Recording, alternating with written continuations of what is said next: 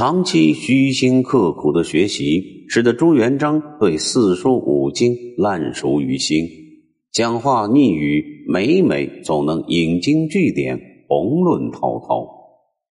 朱元璋的历史知识也极为深厚，上自三皇五帝，下至宋元时代，其重要历史人物和重大历史事件，他都如数家珍，并且能够活学活用。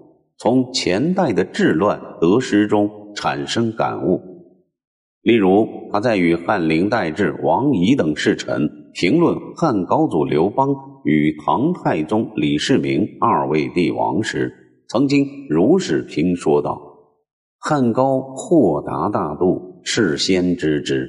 然其既秋扫之怨，而封妻子为更协侯，内多猜忌，诸一功臣，故。”度量亦为宏远，太宗规模虽不及高祖，然能驾驭群臣，足皆保全。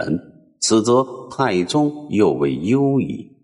又一次，在论及前清苻坚和后赵石勒二者谁更胜一筹时，起居注詹同认为，苻坚穷兵黩武，不自量力，发动北水之战，以致败亡。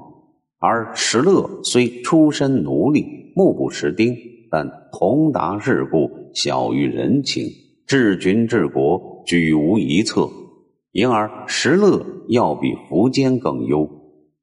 朱元璋道：“不然，石勒当尽是出乱，不逢劲敌，故易以成功；苻坚当天下征战日久，智勇相决，故难以为力。”夫亲履行政，战胜攻克，坚固不如乐；量能容物，不杀降附，乐已不如坚。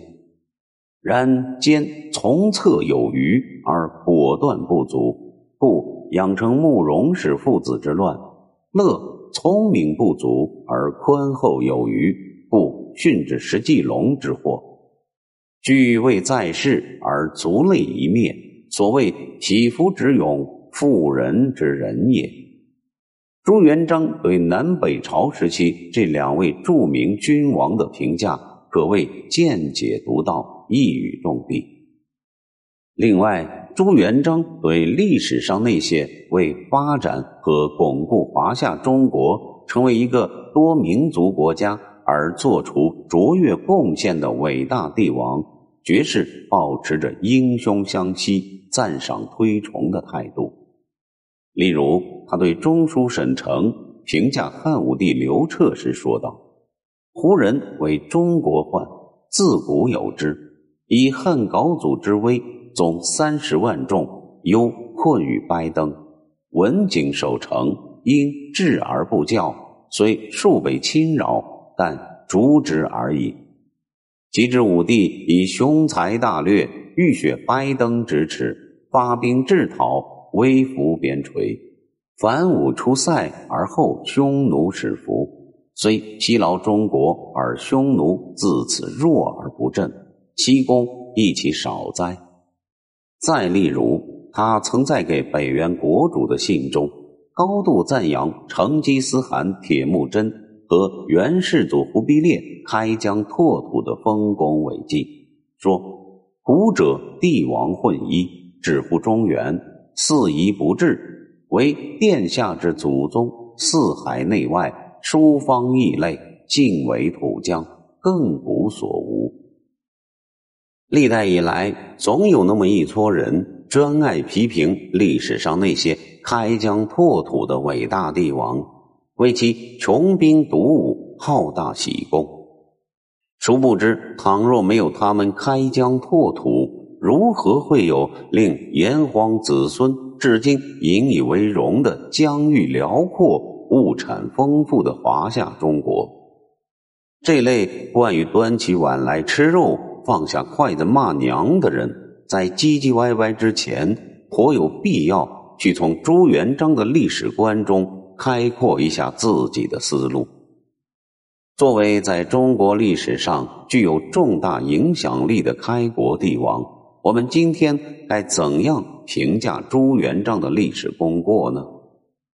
毫无疑问，朱元璋对中华民族的贡献，首先在于他赶走了蒙元外族统治者，恢复了中华正朔，削平了各地的割据势力，实现和巩固了多民族中国的再度统一。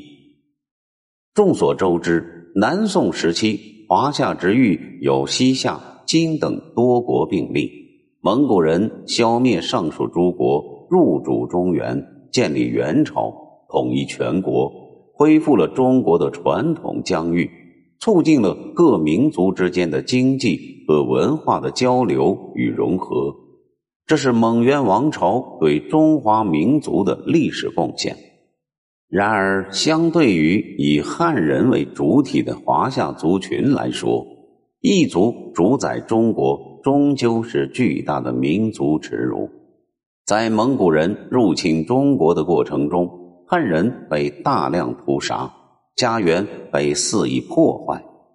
元朝建立之后，外族统治者又实行野蛮的民族压迫和民族歧视政策，汉人被划为社会的最低阶层，饱受异族统治者的剥削和奴役。总而言之，汉人失国之后。华夏民族的传统文化、道德习俗乃至服饰礼仪，都被蒙元统治者搅和得面目全非。这一切都令有识之士深感忧虑。到了元朝末期，朝政日益腐朽，天灾和瘟疫纷至沓来，被断绝活路的广大人民揭竿而起。由是爆发红巾军大起义，一些地主豪强趁势崛起，割据一方，成为新型的军阀。偌大的中国再度陷入四分五裂的状态。在这种历史背景之下，朱元璋以驱逐胡虏、恢复中华、立纲陈纪、救济思明以及复汉官者威仪为思想宗旨。一举将蒙元统治者赶回大漠深处，外族统治者奴役百年的民族耻辱一朝得雪，汉族人民终于能够自己当家作主，这个历史功绩的分量不言而喻。另外，在此前后，朱元璋还以各种方式逐一消灭了陈友谅、张士诚、明玉珍、方国珍。小明王等新兴崛起的军阀势力，这些历史功绩也不容小觑。不然，历史上黑暗至极的五代十六国和南北朝时期的动乱局面，很可能在历史上再度重演。